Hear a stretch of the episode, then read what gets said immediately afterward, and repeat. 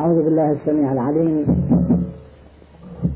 من الشيطان الرجيم. بسم الله الرحمن الرحيم.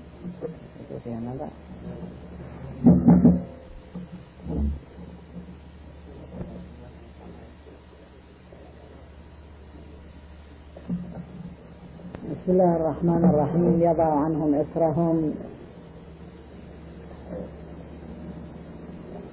والأغلال التي كانت عليهم.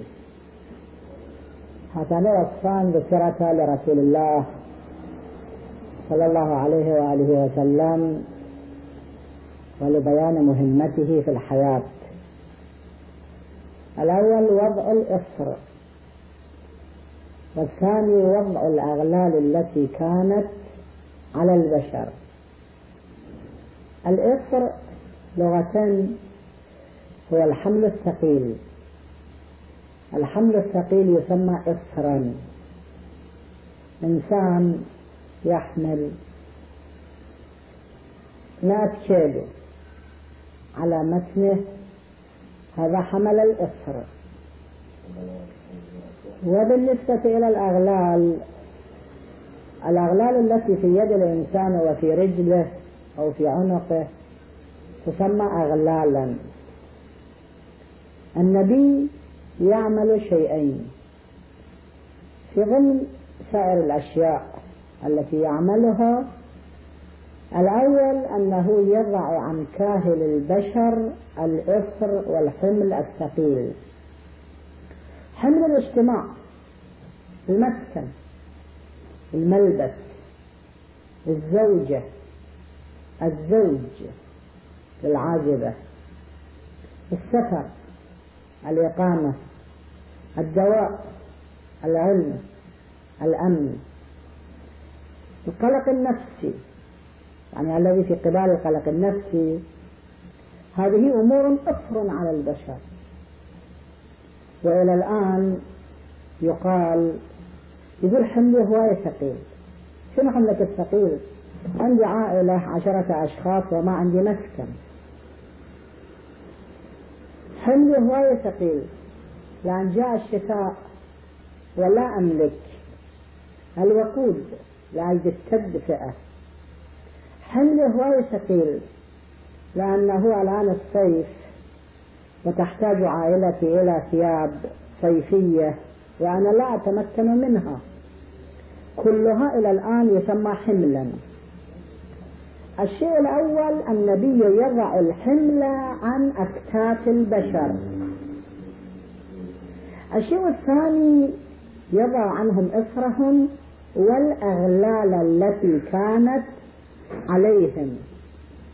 الأغلال عبارة عن القوانين الكابتة للحرية، القوانين التي تمنعك عن السفر وعن الإقامة وعن البناء وعن الزواج وعن الكسب وعن الاجتماع وعن إبداع الرأي وعن التأليف وعن الطبع وعن النشر وعن المجاهرة بما تريد وعن انتخاب من تريد وإلى آخره. هذه أغلال، أغلال معنوية النبي يفكها عن أيدي البشر وعن أرجلهم وعن أعناقهم. فمهمة النبي شيئان: يضع عنهم إسرهم، الحمل الثقيل، الحاجات، والشيء الثاني يضع عنهم الأغلال التي كانت عليهم. الأشياء التي تنافي حرية البشر، التي تنافي حرية البشر سميت بالأغلال. والحاجات، الضروريات، الحياتيات، هذه تسمى ماذا؟ الإسر. البشر له شيئان: الحاجة، الحرية. النبي يملأهما، يملأ الحاجة ويوفر الحرية. هذا المبحث نشير إليه إشارة بمناسبة ثورة إيران.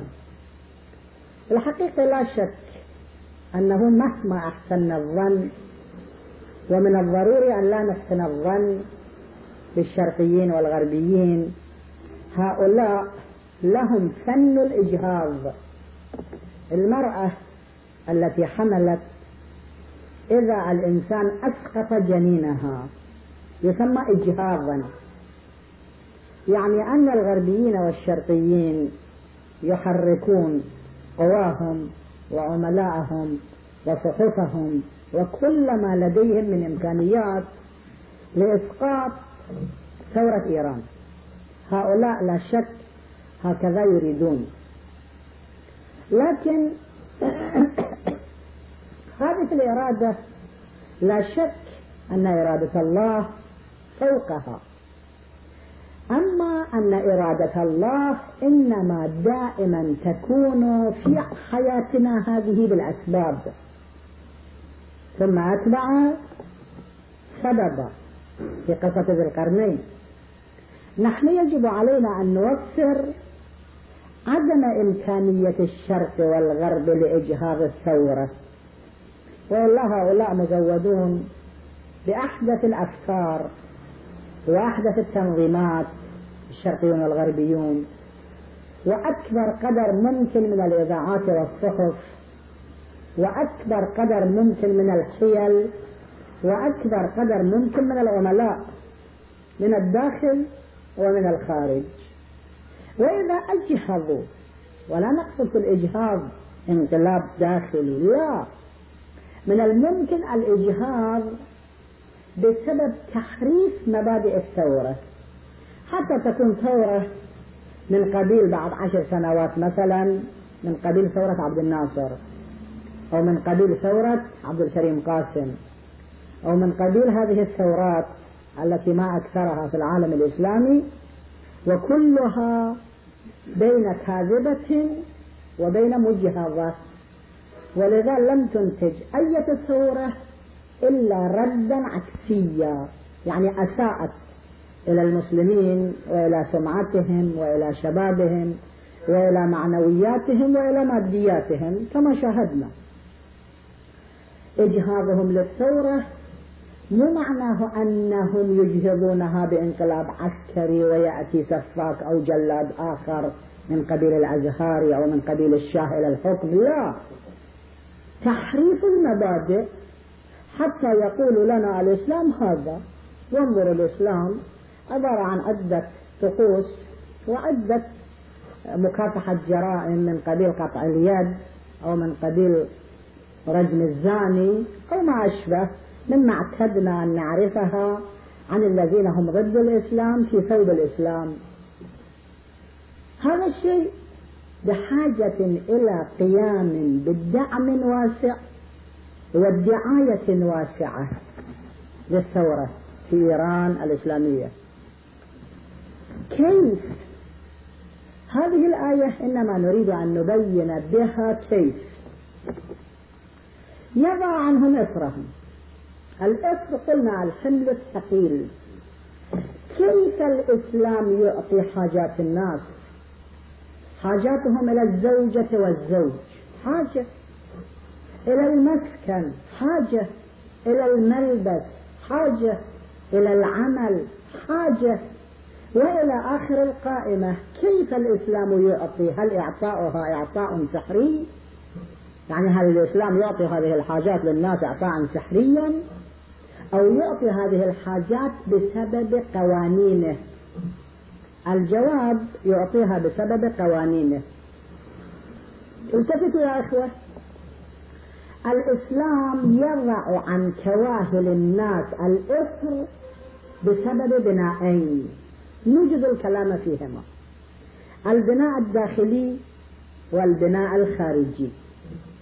البناء الداخلي نمثل له مثال، الآن أنتم تشاهدوني أني جالس هنا وأتكلم، هل تعلمون أن في داخل بناء، في داخل كل إنسان بناء يمسكه، يعني يمسك عينه في هذا المكان وأذنه في هذا المكان وأنفه في هذا المكان وفمه في هذا المكان ويده في هذا المكان ورجله في هذا المكان وقلبه وكبده ورئته وإلى آخره في أماكنها مشتغلة جاهزة عاملة. في داخل الإنسان بناء، البناء الروح هو الذي جمع هذا الشتات المتنافرات المتناقضات. والعين عملها الرؤية والأذن عملها السماع، لا ربط بينهما، والكبد عمله كذا عملها كذا، والقلب عمله كذا، والرئة عملها كذا. من جمع هذه الأمور؟ البناء الداخلي وهو الروح، بدليل أن روح الإنسان إذا خرج ذروه في هذه الغرفة يوما أكثر من يوم أسبوعا كله يتفسخ ويتلاشى. أي ما هو السبب لهذا التفسخ والتلاشي؟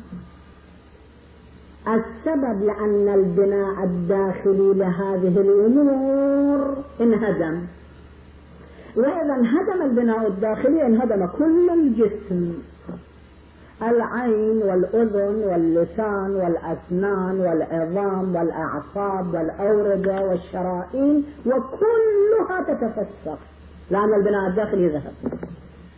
نأتي إلى الحيوان، نفس الشيء، له بناء خارجي نراه، قطا أو بلبلا أو ببغاء أو أسدا، هذا بناؤه الخارجي. أي بناؤه الداخلي، بناؤه الداخلي هو الروح الذي يمسك كل هذه الأمور، بدليل أنه إذا ذبحت الحيوان وذهب روحه، أو لا لا ذبحته وإنما سببت ذهاب روحه بغرز إبرة في قلبه، فورا البناء الداخلي إذا ذهب التماسك الخارجي يذهب تلقائيا، لا تماسك في الخارج. وإذا جعلت الخروف الميت في مكان من أول آن موته تشتغل البكتيريا في تفسيخه، كما أكثركم تعلمون أن البكتيريا هو الذي يشتغل في تفسيخ الأحياء بعد موت الأحياء. النبات هكذا، النبات له بناء داخلي، ليس هيكل شجرة البرتقال وشجرة التفاح وشجرة الموز وشجرة التمر، هذا الهيكل مو فقط، في داخله بناء دقيق يمسكه وينميه الماء.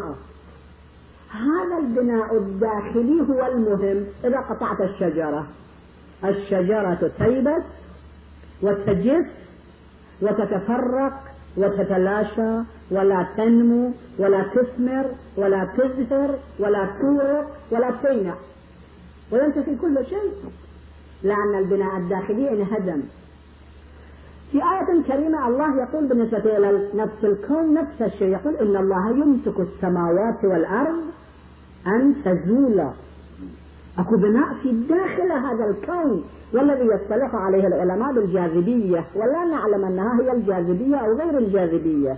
الواقع أن الشمس والقمر والنجوم والأرض والبحار والجبال والأنهار والأشجار وما أشبه كلها في داخل بناء داخلي. هذه الصور نحن نجدها، إن لا نرى البناء الداخلي، وإنما نحن نرى ونجد الصور فقط. في داخل هذه الصور بناء هائل، وذلك البناء هو الروح الحقيقي لهذا البناء. وإذا ذلك البناء انهدم، هذا البناء ينهدم تلقائيا. هذا مبحث طويل، وذكرنا له فقط بعض الشواهد المختصرة، لأن مبحثنا ليس هذا الموضوع، وإنما ذكرناه كمثال. الإسلام كيف يضع عن الإنسان الإصر بقوانينه؟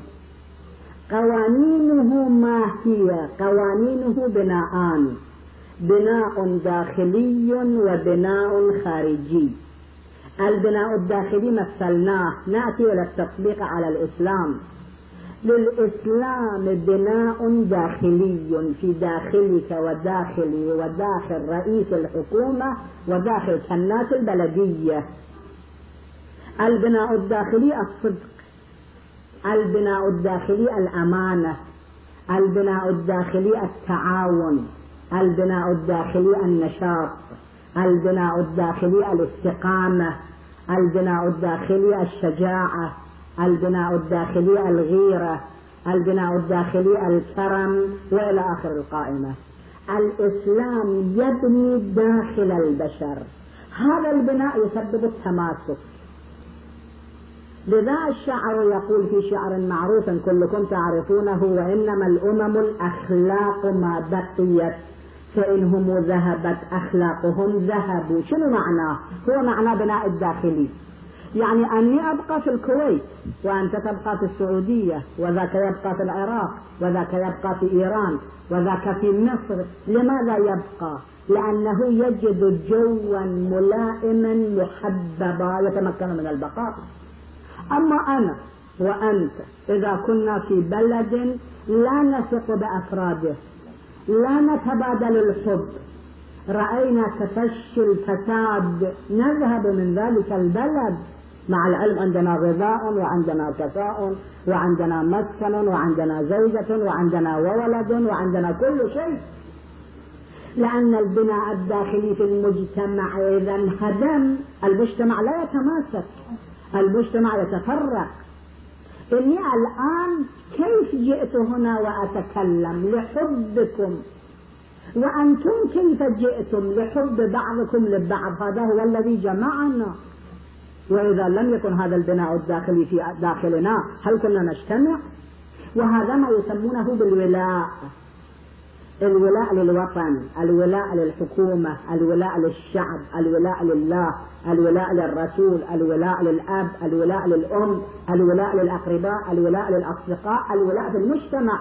حتى ذات مرة رأيت أنا في أحد كلام اليونانيين القدامى الفلاسفة، وفي الحقيقة هذا كلام جميل لكن لم أجد دليلا عليه، يقول إني لي روح، والسيد له روح، والشيخ له روح، وكل إنسان في هذا البلد له روح، ويقول هناك أكو روح آخر للمجموع، روح روح للمجموع، يعني أني عندي روح كامل في داخلي وجزء الروح المجتمع. هذا كلام جميل وله بعض الشواهد لكن لم أجد عليه دليلا قطعيا. روح المجتمع قد يكون روح المجتمع الأمانة، قد يكون روح المجتمع الصدق، قد يكون روح المجتمع الخيانة، قد يكون روح المجتمع عدم الثقة، قد يكون روح المجتمع الشجاعة، قد يكون روح المجتمع الكرم، قد يكون روح المجتمع الجبن، قد يكون روح المجتمع البخل، قد يكون روح المجتمع الطاعة، قد يكون روح المجتمع العصيان، قد يكون روح المجتمع الخضوع، قد يكون روح المجتمع الاستقلال. روح المجتمع. الآن لاحظوا أنه ماذا حدث في إيران في هذا التقلب؟ روح حدث، لكن هل هذا هو الروح الذي يقوله ذلك الفيلسوف اليوناني أنه روح يطال على المجتمع، أو لا أن نفس الروح في داخلي وداخلك له أفوار تتطور؟ احتمالان. الآن ليس مبحثنا هذا الشيء، مبحثنا أن الإسلام يبني الداخل. إذا بنى الإسلام الداخل تلقائيا تقضى الحوائج، يعني تلقائيا أنك إذا كان لك دينار قسمته نصفين بينك وبين صديقك، كما نشاهد في أصحاب رسول الله صلى الله عليه وآله وسلم، وكما نشاهد في المتدينين. الطبيب المبني في داخله هذا يسهر على مرضاه، المهندس المبني داخله هذا لا يحيد عن الحق بمقدار إبرة في بنائك وفي بنائه، العالم الذي في داخله الروح هذا يرعى المجتمع بالحب والود، الخطيب الذي في داخله الروح وبناء لا يهدر ساعات المجتمع الثمينة في قصص فارغة ونكات ولطائف واعتباطيات. الإسلام يبني داخل الإنسان، وهذا أعظم شيء اتكى عليه الإسلام. يتكي الإسلام على بناء الداخل، ولله يجعل الإسلام المعيار الداخل. إن الله لا ينظر إلى صوركم وإنما ينظر إلى قلوبكم. يعني شنو هذا؟ إلا من أتى الله بقلب سليم. قلب سليم يعني ماذا؟ ما قال إلا من أتى الله بالصلاة بالصيام بالخمس بالزكاة، بقلب سليم، لأنه المبعث. في آية أخرى الله تعالى يقول من هو آثم قلبه، قلبه آثم بيجي جسمه آثم. في دعاء الكميل نقرأ أن تخلد فيها المعاندين، يعني قلبه معيار الكلام مو ظاهره معيار الكلام. وإذا رأيتهم تعجبك أجسامهم وإن يقولوا تسمع لقولهم كأنهم خشب مسندة. كلامهم جميل، جسمهم جميل، لكنه خشب مسند بالحائط. الخشب المسند بالحائط إذا زحزحته وقع. الله يمثل المنافقين يقول وإذا رأيتهم تعجبك أجسامهم، جمال وبهاء وملابس نظيفة وأسنان نظيفة، ولعل في جبهتهم أيضا سجادة، على قول الشيخ البهائي قد قلع. الشيخ البهائي عنده أشعار جميلة، وحد الحقيقة الشيخ البهائي مسخرة ويبقى مسخرة. يقول لا يغرنك من المرء رداء, رداء رقعه، وقميص فوق ساق الكعب منه رفعه، وعلى جبهته سجادة قد قلعه، أره الدرهم تعرف غيه أو ورعه. وإذا رأيتهم تعجبك أجسامهم وإن يقولوا تسمع لقولهم، إذا يتكلمون فصيح بليغ جميل موعظة. بعدين الله يقول هذا الظاهر كأنهم خشب مسندة، خشب فارغ جوفاء مو مبني وإنما متكئ على الحائط، إذا زحزحته وقع. بالعكس بالنسبة إلى المؤمنين الله تعالى يقول إن الله يحب الذين يقاتلون في سبيله صفا كأنهم بنيان مرصوص. جسمهم بنيان، قلوبهم بنيان، قلوبهم يرصهم. الإسلام إنما يعطي الحاجة بسبب بنائين. البناء الأول البناء الداخلي. البناء الداخلي هو الذي كان يقود عليا في نصف الليل المظلم إلى الخرائب يتفقد الفقراء. وعدم البناء الداخلي والحواء الروحي هو الذي يأمر الشاه أن يجمع اثنين وعشرين مليار هو وحده ونصف شعبه جائع. بناء الداخلي، البناء في داخل الحاكم، البناء في داخل التاجر، البناء في داخل العالم، البناء في داخل المقاتل. المقاتل المبني يقف حتى يقتل. ومن يولهم يومئذ دبره إلا متحرفا لقتال أو متحيزا إلى فئة فقد باء بغضب من الله. ابقى حتى تقتل وتموت. فالإسلام إذا بنى الإنسان بناء داخليا، بمجرد البناء الداخلي كل الحاجات تقضى. الحاجات لماذا الآن لا تقضى؟ لأن ماكو بناء في داخل المسلمين. إذا صار البناء في داخل المسلمين تلقائيا الإنسان يعطف على الإنسان، والإنسان يحنو على الإنسان، والإنسان يقوم بقضاء حوائج إنسان، والإنسان يخدم إنسان. عيسى المسيح وهو نبي عظيم بيده الكون، لأن الأنبياء بأيديهم الكون. مع ذلك كما يذكر بنية المريد، وهذا كتاب من الواجب مطالعته وقراءته، لأن الشهيد ألف هذا الكتاب لأجل بناء بناء الطلبة. يقول هذا الكتاب على ما أظن، يعني رأيته في هذا الكتاب ورأيته في البحار قطعا، إنه غسل أرجل تلاميذه. قال يا روح الله أنت؟ قال نعم، حتى تفعلوا بالناس ما أفعل بكم في المستقبل. بناء داخل، بناء التواضع. الإسلام له وسيلتان لأجل توفير حاجات الناس. الوسيلة الأولى البناء الداخلي، الوسيلة الثانية بناء الخارج. نحن بحاجة إلى الداخل والخارج. إذا لم يكن في داخلي قلب فهل أنا إنسان؟ إذا لم يكن في خارجي رأس ووجه وعينان وأذنان ويدان فهل أنا إنسان؟ البناء الداخلي الإسلام يبنيه، يعني يجعل لهذا الجسم قلبا وكبدا ورئة وكلية ومعدة وشرائين وعروق وأوردة وإلى آخره. ثم يأتي إلى البناء الخارجي. البناء الخارجي كيف؟ يعطي حوائج كل فرد. ماذا تريد؟ هل لك دار؟ لا، الأرض مباحة لله ولمن عمرها والمال من بيت المال. لماذا المال؟ ليس من جمعة ذنوب الأجانب أو الافتخار والمباهات. على قول السعدي يقول براي نهادن چه سنگ و چه زر، اكو فرق؟ عندي أنا عشرين مليون في صندوقي، شنو الفائدة؟ عشرين مليون دينار في صندوقي أو عشرين مليون حصاد. الدولة في الإسلام يعطيك وتعطيك كل حوائجك. تحتاج إلى مسكن، الأرض لله ولمن عمرها، عمر ما شئت من الأرض. تحتاج إلى مال للبناء، بيت المال يعطيك المال.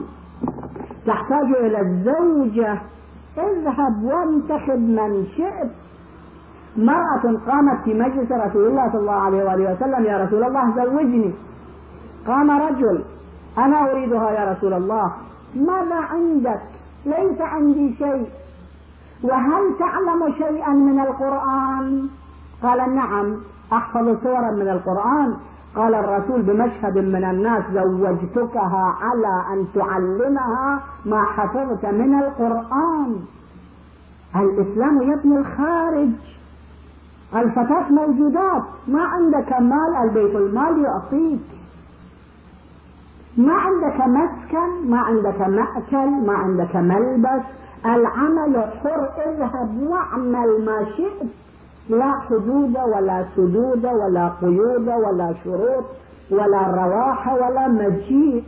بناقد من الخارج، بنى لباسك وبنى أكلك وبنى زوجتك وبنى دارك وبنى حاجاتك وبنى عملك.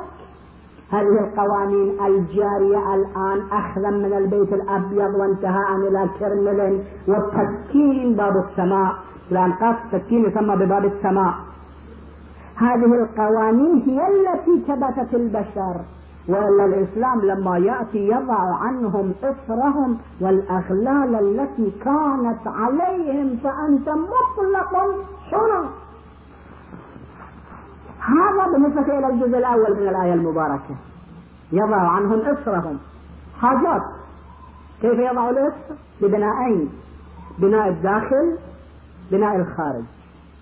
أما كيف يضع عنهم الأغلال التي كانت عليهم؟ إطلاق الحريات، كل إنسان حر، لا عبودية إلا لله. وحتى الدين حر، لا إسلامية في إيران تقول لا نعطي حرية للشيوعيين. الشيوعيين هم بشر ولهم آراءهم ولهم عقائدهم ولهم مناهجهم ولهم قوانينهم ولهم فكرتهم، لماذا لا يعطيهم الحرية؟ جوابان. الجواب الأول، الحرية على قسمين، حرية ضارة وحرية نافعة. الإسلام عاقل، يعطي الحرية النافعة مو الحرية الضارة. نمثل الآن، نعطي حرية للسارقين، هل هذا صحيح؟ أمير البلد، رئيس البلد، حكومة البلد يعلن من وراء المذياع أيها السارقون أنتم أحرار، اسرقوا ما شئتم. هل هذه حرية أو هذا فوضى؟ أيها الزناة أنتم أحرار، اذنوا بأية امرأة شئتم واختطفوا أية فتاة. هل هذه حرية أو هذه فوضى؟ ومعطي هذه الحرية هل هو عاقل أو هو يحتاج إلى مستشفى الأعصاب؟ يا أيتها السيارات وأصحابها اذهبوا في الشوارع كيف شئتم من اليمين أو من اليسار، الإشارة الحمراء أو الخضراء أو الصفراء، واصطدموا بمن شئتم واقتلوا من شئتم. هل هذه حرية؟ أبدا. أيها الحشاشون اعملوا ما شئتم من شرب الحشيش. لماذا الاتحاد السوفيتي او لماذا الصين الشعبية او الشيوعية على الاصح، ولماذا امريكا وبريطانيا لا يعطون حرية السارقين وحرية الزناة وحرية القتلة وحرية اللصوص وحرية شرب الافيون وحرية اقتصاص الناس وحرية احراق البنايات وحرية هدم العمارات؟ لماذا لا يعطون؟ أليست هذه حريات؟ حريات لا شك، لكن حريات على ضرر الحر وعلى ضرر سائر الناس. الحرية كالنار، كالماء، كالشمس، كالدواء. لا يكون للبلد دواء غلط، يكون للبلد دواء أكثر من المعتاد هم غلط. الماء لا يكون غلط، يكون أكثر من المعتاد، حتى أن غرق في الماء هم غلط. لا يكون في بيت كهرباء غلط، أن يكون في بيت كهرباء بحيث يقتل الناس هم غلط. كهرباء هنا موجودة بلا غلاف هم غلط. الماء، النار، الخبز، تأكل أكثر من قابليتك غلط، ولا تأكل غلط.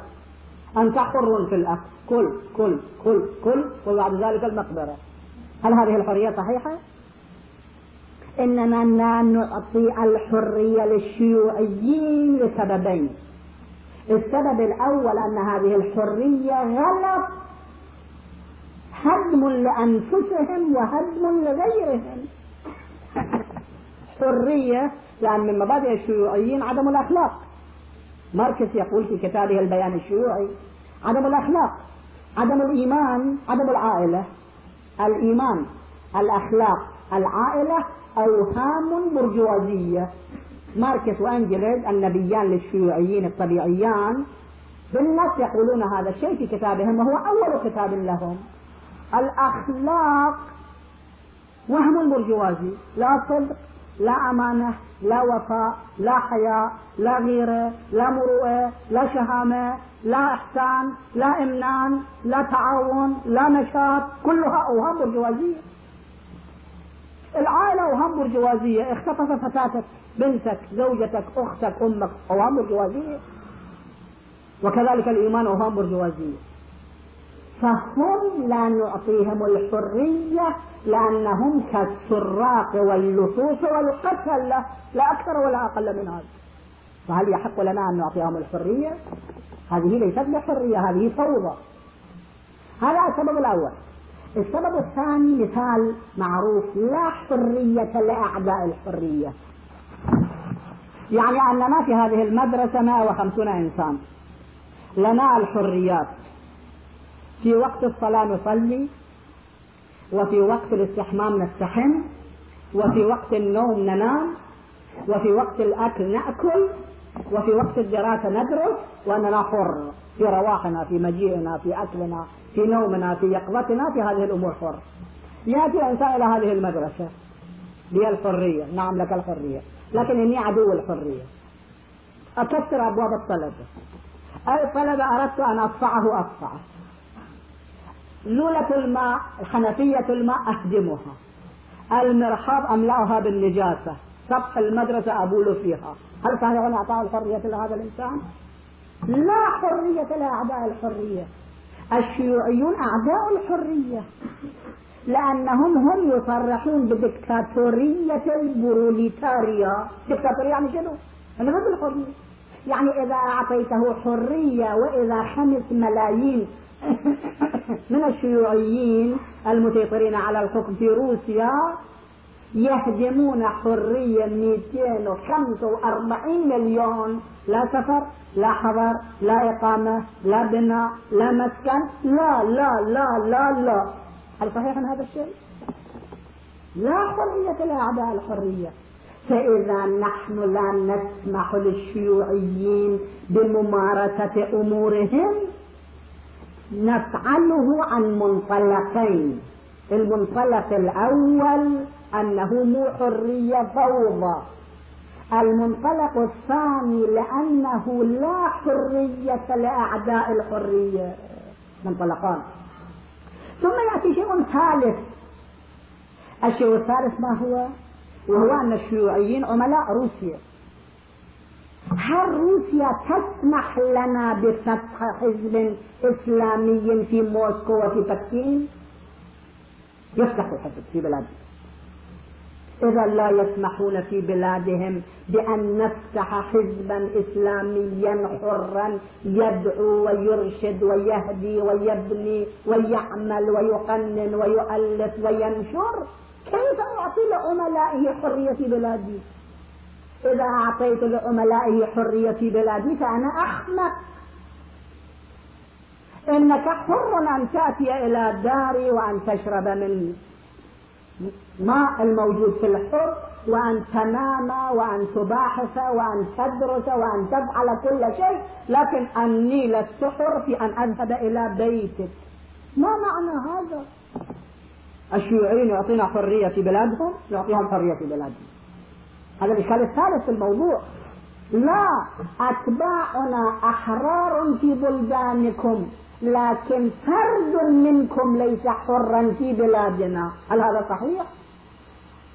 إذن فالإسلام يوفر الحاجة ويوفر الحرية، وعدم اعطاء وعدم اعطائنا الحرية للشيوعيين لسبب عقلي فلسفي منطقي يقبله كل عاقل.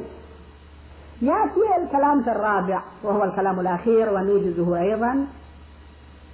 الآن لنفرض في إيران عشرة آلاف شيوعيين، خمسة آلاف شيوعيين، ألف شيوعيين، موجود هذا شيء لا شك. فرض مقدمة ثم نأتي إلى المبحث، يعني فرض شيخ بين قوسين خارج المبحث. يجب أن تعلموا أن الشيوعيين في البلاد الإسلامية قليلين جدا، وإذا سمعتم أن في إيران عشرة آلاف شيوعي هذا كذب، ماكو في إيران إلا خمسة آلاف شيوعي أو خمسمائة شيوعي. شيوعيين قاعدتهم الدعايات الواسعة في العالم كله، قاعدتهم. رأينا نحن في العراق شيوعيون كانوا فقط خمسمائة، وفي زمان عبد الكريم قاسم أخذوا كل الشارع، وكانوا يقولون أربعة عشر مليون يد. سبع ملايين ذات النفوس، كانوا يقولون أربعة عشر مليون يد، ما يقولون هم سبع ملايين إنسان، يريدون يضعفوا أربعة عشر مليون يد. يعني يصفر عبد الكريم قاسم ولا الشيوعية. الشيوعيون أولا في كل البلاد الإسلامية قليلون، وإنما هم يسيطرون على الشارع، عندهم أساليب خاصة معروفة. الشيوعيون قليلون، لا بأس قليلون. سنفرض في كل إيران أكو ألف شيوعي، يعني شيوعي منظم، شيوعي عقائدي، مو شيوعي تهريج هوسه. إذا جاء الإسلام وجاء واستقر، ماذا يفعل بهؤلاء؟ ماذا يفعل بهؤلاء؟ الجواب: الشيوعية أين تتولد؟